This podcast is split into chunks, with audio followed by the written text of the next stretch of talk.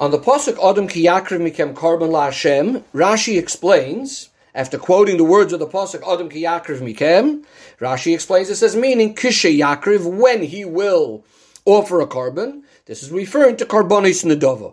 Seemingly, Rashi is understanding this from the words ki yakriv, which could be understood as im yakriv, if he will bring a korban. That means it's a korban that's dependent on the rotzin of the person, on the person's own decision.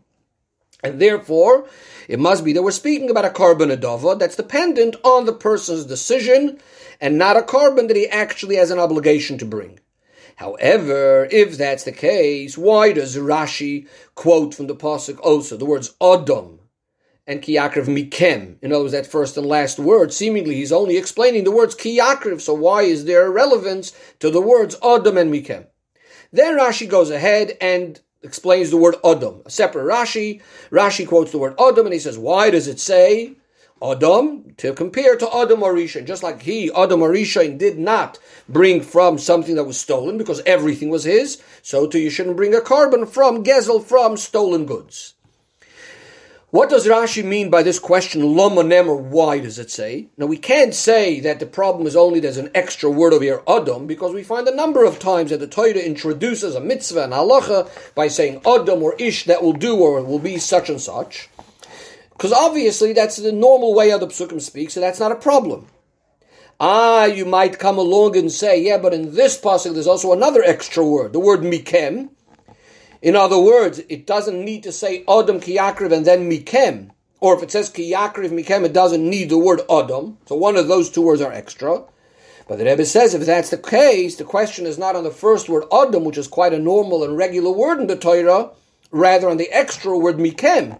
That's where Rashi should be bothered and say, why does it say Mikem if we have already the term Adam? But since Rashi says, why does it say Adam, there seems to be a problem and a question with the word Adam itself. Therefore, we need to explain, seemingly, like some of Mefarshim say, that Rashi is actually trying to explain why the term Adam is used instead of Ish, and he's explaining that the term Adam is to make the comparison to Adam Harishan. However, there's a problem with this as well, because why should the Torah use the term Ish rather than Adam when both of them are perfectly regular expressions that the Torah uses? Another thing we need to understand is why does Rashi explain these two points in two sep- in the, in the order that he does? First, explaining Adam kiyakriv mikem, which seemingly is mainly an explanation on the term kiyakriv, that it seems to be an optional korban. Then he explains the term Adam, the comparison to Adam Orishain, when in the order of the pasuk, seemingly he should have first gone and explained the word Adam, and then the words of Adam kiyakriv. So some Mefarshim explain that these two questions will actually be answered one by the other. And that is, if we wouldn't know that this that these psukim are speaking about a korban we would have then understood the term Adam very, very simply. Adam refers to a Yid, as we have a Maimer Azal, the Yidden are called Adam as opposed to Goyim. But once we establish in the first Rashi that Kiyakriv is speaking about a korban adova, and we know that a goy could also bring a korban adova. If that's the case, the question becomes why does it say Adam? Then it should say Ish, which will be able to, and which will be able to include a goy as well. And that's why Rashi comes along and tells us the reason why it says Adam is for the comparison to Adam Orishan. However, the Rebbe says the problem is that according to Rashi al we cannot say this for the following reasons. Number one, this idea that Yidden are called Adam, we have no, we have no way of knowing this in Pshuti Mikra. In fact, according to the simple Pshat of the Psukim, it seems like Adam a number of times refers to Goyim as well. In fact, this whole drasha on the pasuk Adam kiyamus ba'oil it is, where the Razal tell us that Adam refers to Yidden. Rashi doesn't even bring it on that, that pasuk. It seems to be that according to Rashi in Pshuta Shal Mikra, Adam does not necessarily include only Yidden. A further point, we have no way of knowing in the psukim, at the point of the Torah where we're up to right now, that Goyim could actually bring Karbonis Nadava. In fact, this is something that's only learned much later in Parshas Amoir. Rashi tells us on the pasuk Miyad ben that you shouldn't bring a korban that has a mum from a goy. But Rashi says, but if it's a korban that does not have a mum, you can bring it. And Rashi brings this uh, pasuk that says ish ish to bring carbonois, that that includes to tell us that goyim could also bring a korban adova. But clearly, at this point in the Torah, we don't even know that a goy can bring a korban adova. So therefore, even if Rashi establishes in the first Rashi that it's speaking about a, car- a korban adava, there's still no question. Why does it say Adam, which would exclude a goy? Because we don't even know yet that a goy could bring a korban adava. A further point that Rebbe says is, if the problem is that a goy should be able to bring a korban adava, and that's why it should say ish, However, then Rashi shouldn't say Lama Nemer Adam. Why does it say Adam? It should say Eich. How could it say Adam? This seemingly is not the, it's seemingly not the halacha. It's not only an Adam. An Ish, a Goy, could also bring it. And finally, the Rebbe concludes with another two questions. First of all, why doesn't Rashi explain the word that's seemingly extra, the word mikem? As we said before, once it says Adam kiyakriv, seemingly it does not have to say mikem. Rashi doesn't answer this. And finally, the Rebbe says the source of Rashi is in the Medrash Rabbah and in the Tanchuma, which both say similar things, but there are some differences. The Tanchuma says about Adam Arishan, Shaloyaya Goizel, he didn't steal from anyone, because he was the only person. The Medrash Rabbah says that Adam Arishan, Shahaya HaKoil Bershusay, everything was in his possession, in his domain, so he didn't bring from Gzelois and from Chamos and from things that were stolen or robbed. Now, when Rashi says Sha'akoil Hoya everything was his, it sounds like he's more quoting the Medrash Rabbah that says Shahoya Akoil Bershusoi, but still Rashi does seem to say it in a little bit different words. So we need to understand the differences between the Rashi and the Medrash Rabbah, and as well as why he chose the Medrash Rabbah over the Tanchuma. Says the Rebbe, the explanation of all of this is when we start learning the parsha of carbonois, we would imagine that first the korban the psukim are speaking about carbonois that are an obligation, which is the main type of korban and the one that's an absolute necessity, and not carbonois that are optional. And therefore, as much as we could try to translate the psukim in regards to carbonois that are an obligation, we would try to do so unless there's some absolute proof or necessity to say that it's actually speaking about a korban. And this is what Rashi is hinting by quoting the words Adam and Kiakriv Mikem. So this is what's going to help us understand that we must be speaking in this case about a korban adova. In other words, if we just had the word Kiyakriv, we still could have somehow managed to say that it's speaking about uh, not necessarily a korban adova. That wouldn't be a proof by itself. Why is that? So the Rebbe explains like this. We explained already that Adam in Pshute Shal Mikra, just because it says Adam doesn't necessarily negate the fact that it could be a Goy as well. In fact, it would also include Goyim. Based on this, the Rebbe says we could have explained the pasuk in the following way: the carb, the pasuk is speaking about carbones that are an obligation. Ah, if that's the case, why does it say ki yakriv, which sounds to be as if it's an option? The reason is because we're speaking about goyim as well. And for goyim, there is no obligation. It's only optional. That's why the pasuk says, Adam ki yakriv. Again, this is with the assumption that we might be speaking about a korban that's, that is a choiv for Yidden, and we're saying ki yakriv, the reason why we're also including a, an expression that could be optional, because for goyim it would be optional. That's why Rashi comes along and quotes Adam Kiyakriv Mikem. Mikem means from you, from the Yidden. And therefore, clearly, you cannot say anymore it refers to the Goyim. So if that's the case, then why does it say Kiyakriv? So we must say that the whole pasuk is speaking about optional korbanos, not about goyim at all, but korbanos that are optional even for yidden. However, you might still say that this is, itself is still not a proof we might be speaking about korbanos that are yidden, and yet we might be speaking about korbanos that might be a chayva for most yidden, and still in a certain way they are optional. So, for example, we can have a situation of a person did an avera, and for most people it would be an obligation to bring a korban if they did that avera. But for some people it might be optional. For example, let's say if it's a child that did the avera, and even though, yes, he's not punished, etc., etc., but we might say that this pasuk is coming to teach us that when he grows up, he has the option, if he wants, he could bring a korban, and therefore we might translate it in the following way: Adam ki yakriv mikem korban. So would speaking about just Yidden, and yet we're still speaking about a korban that's a chayv, an obligation for most people, and some people ki yakriv. That's why it says in a term that's only optional. However, the Rebbe says if that's the case, then kiyakriv would only be based on the age of the person bringing the korban. That means to say that if he's of a certain age, he's obligated to bring the korban, and if he did the Avera at an earlier age, and now he's over bar mitzvah and he wants to bring the age, now it's an option. But if that's the case, then seemingly the Pasuk should have somehow made some sort of remez, give some sort of hint to the type of age that the person is bringing the korban. And if that's the case, maybe it should have said ish over here, which ish generally refers to a person that's already grown up and he's shaykh to bring a korban. so maybe it should say ish, and to impl- imply that now that he's grown up, if he wants, he could bring the korban. That's what Rashi says, but since it says Adam and it does not say ish, we must say that the pasuk is not speaking about the ages of different people. Rather, we must be speaking about korbanos that are optional for all people, not only if you're in a certain age group.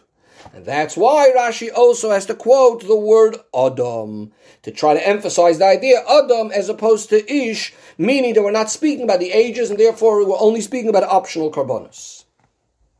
However, says the Rebbe, according to this, it's understood that in order to know that we're speaking about korbanos nedava, so that's why we understand finally why it says mikem because Mikem, as we said before, is going to negate the Goyim because Dafka Yirav amongst you.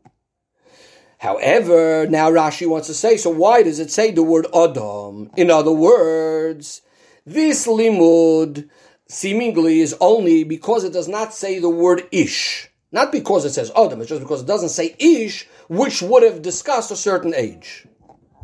Also says the Rebbe, we cannot say that this is the way of psukim to say Adam or Ish, because in this case, we said already there's no real necessity to say the word Adam. It says already Mikem, and therefore it doesn't need to say the word Adam at all. And that's why Rashi comes along and tells us, Ma Adam Arishan Lahikriv Gezel, just like Adam Arishan didn't bring from theft because everything was his, so too you shouldn't bring from Gezel. And Rashi is actually very particular with his words over here. He doesn't use the word Ba'olam because he was the only one in the world. Why is that? So the Rebbe explains the following. The difference between this expression that the Tanchuma says, that he didn't steal from other because he was the only one in the world, to the expression that Rashi brings, that Lohikriv min he didn't bring from Gzela because everything was his. According to the Tanchuma, when we say, the intention, the implication over here would be is because he didn't have from whom to steal, because he was the only one, so he doesn't have from whom to steal. However, according to the way Rashi brings it, the reason why he didn't steal is he didn't have what to steal. Everything was his. Now the Rebbe says we don't find in Torah, according to Derech Hapshat, that Adam Marishan actually went ahead and brought a korban. We don't see this in the Torah in Shul Mikra. So what does Rashi mean with his with speaking about the Adam Rishon not bringing from Gezel. So we must say that Rashi means not that he actually brought a korban bapoil mamish that wasn't stolen, but that he didn't have the ability to bring a korban from Gezela because everything is his. Says the Rebbe, we can understand based on this the expression of Rashi, loy hikriv min Gezel, He didn't bring from Gezel. He doesn't say hikriv. He brought shaloi min gezel, not from something stolen. It says loy hikriv min gezel. He didn't bring a korban from gezel, which could actually mean he didn't bring a korban at all, but he didn't have the opportunity to bring anything that was stolen. Says the Rebbe, if we're going to say that the reason he didn't bring min gezel is because, as the Tanchuma says, because he was the only one, and therefore he didn't have from whom to steal. So then you could ask a very simple question. How long was Adam Arishan the only one in the world? It was a very, very small amount of time. On the very day Adam Arishan is created, Chava is created. On that very day, Cain and Hevel are born. Sons and daughters are born, etc., etc. So obviously, during most of the time of Adam Arishan's life, there were plenty of people who he was able to steal from. And it's very, very difficult to say that, that what we're saying over here about Adam Arishan being Yechidi Ba'ilam was speaking about this tiny little amount of time that only Adam Arishan is alive. So if that's the case, we, according to Rashi, that we're saying that it means he wasn't able to bring Minag Gezel, you wouldn't be able to say the reason he can't bring Minag Gezel is because he was the only one. Because I said, how long was he the only one for? Now, according to the Tanchuma that says that he did, that he says the reason is because he was Yechidi Ba'olam. We, now, according to the Tanchuma, you might say, yes, he did bring a korban when he was alone in the world. And that's what the Pasuk is hinting to. But again, in Pshutei Shal Mikra, we have no basis for saying that he brought a korban. Says the Rebbe, even if you want to say that according to Derech HaPshat, Adam Arishan did bring a korban, and you might be able to say this based on the idea that Cain and Hevel brought korbanos, and seemingly they would have known this from their father. Nevertheless, it would make sense to say that his korban that he brought was as a kapara on the Chet Eitz Hadas, just like Noach brought a korban after the Mabul, but at that point he was already not Yechidi Boilam. So again, Rashi can't say that he's Yechidi Boilam. And especially at the time that he was alone in the world before Chava was created in such a little amount of time, so many things happened. He's calling names to all the animals and the birds and of the field and all the animal, the birds and Cholchayes. He has relations with all the animals and the Abishter puts him to sleep and all of these things. So again, there isn't really much time for all of this to happen. And therefore, Rashi gives a different explanation. Rashi says he wasn't able to bring Menag Gezel because everything was his, that means the moment he is created, everything in the world is his. And therefore, even after he's alone in the world, even after Chava is created, and he has sons and daughters, his kinyan, his acquisition of the world, remains his. And therefore, his whole life, he was never able to bring Menagezel. Says the Rebbe, even though you must say that also plenty of other people in the world after Adam Orishan during his lifetime had things that belonged to them. And in fact, the Pasuk says itself that Cain and Hevel had sheep, etc. Nevertheless, the Rebbe says these are all like in the Geder of what Halacha would call Bonim Asmuchim al Shulchan Avim, like children that are relying on their father. In other words, yes, they have their things, but at a certain extent, it still belongs to him. The Rebbe says, in fact, this might be the diuk of Rashi, that Shakoil Hoya Sheloi, that everything is his, a little bit different even than the Medrash Rabbah, that says Shakoil Hoya Bershusoi. In other words, what we're saying is, yes, it is his, although it may be practically right now within the rishus, within the domain of something else, but Rashi says it still all belongs to him. And even if you want to say that Adam Rishon gave away his portion, B'matana Gemur as a complete present, nevertheless, since he's giving it with his own free choice, it's his own children and grandchildren and so on, surely there's no question about it that he's not going ahead and stealing from them. The Rebbe, however, has one question. How did it all actually become Adam Orishons? It's obvious that in order for something to become yours, you have to have some sort of kinyan. It's very difficult to say, and we don't find that Adam Rishon should be going around the whole world making some sort of kinyan that would actually work in that little short period of time before there's anybody else around, before Chava is created. And since Rashi says just in a simple way that everything was his without any sort of explanation, it must be obvious that according to Rashi, this is something so simple that does not need to be explained. In fact, some people want to bring a proof from this, from these words, that Adam Rishon has everything, even though he didn't make a kinyan.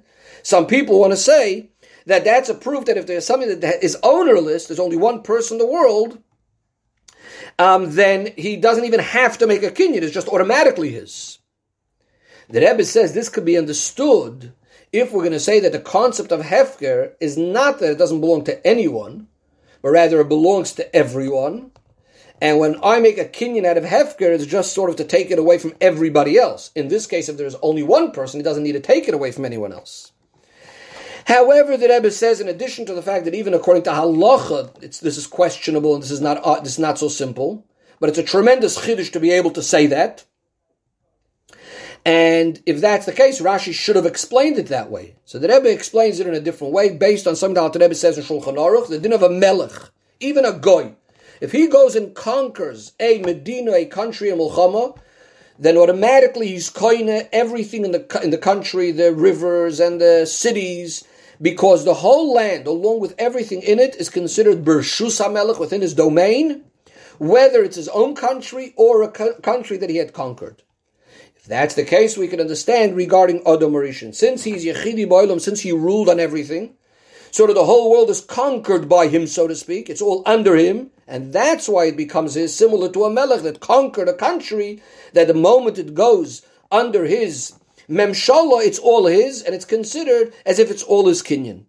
And especially, that we actually know that Rashi tells us earlier already in Parshas Bereshis, it's there on the pasuk of Vayitzer, Elokim, the Abish, creates everything, and Rashi tells us over there that the word Vayitzer is that the Abish actually gave um, Adam Orishan, the Memshala, the power to rule over everything under his kibush.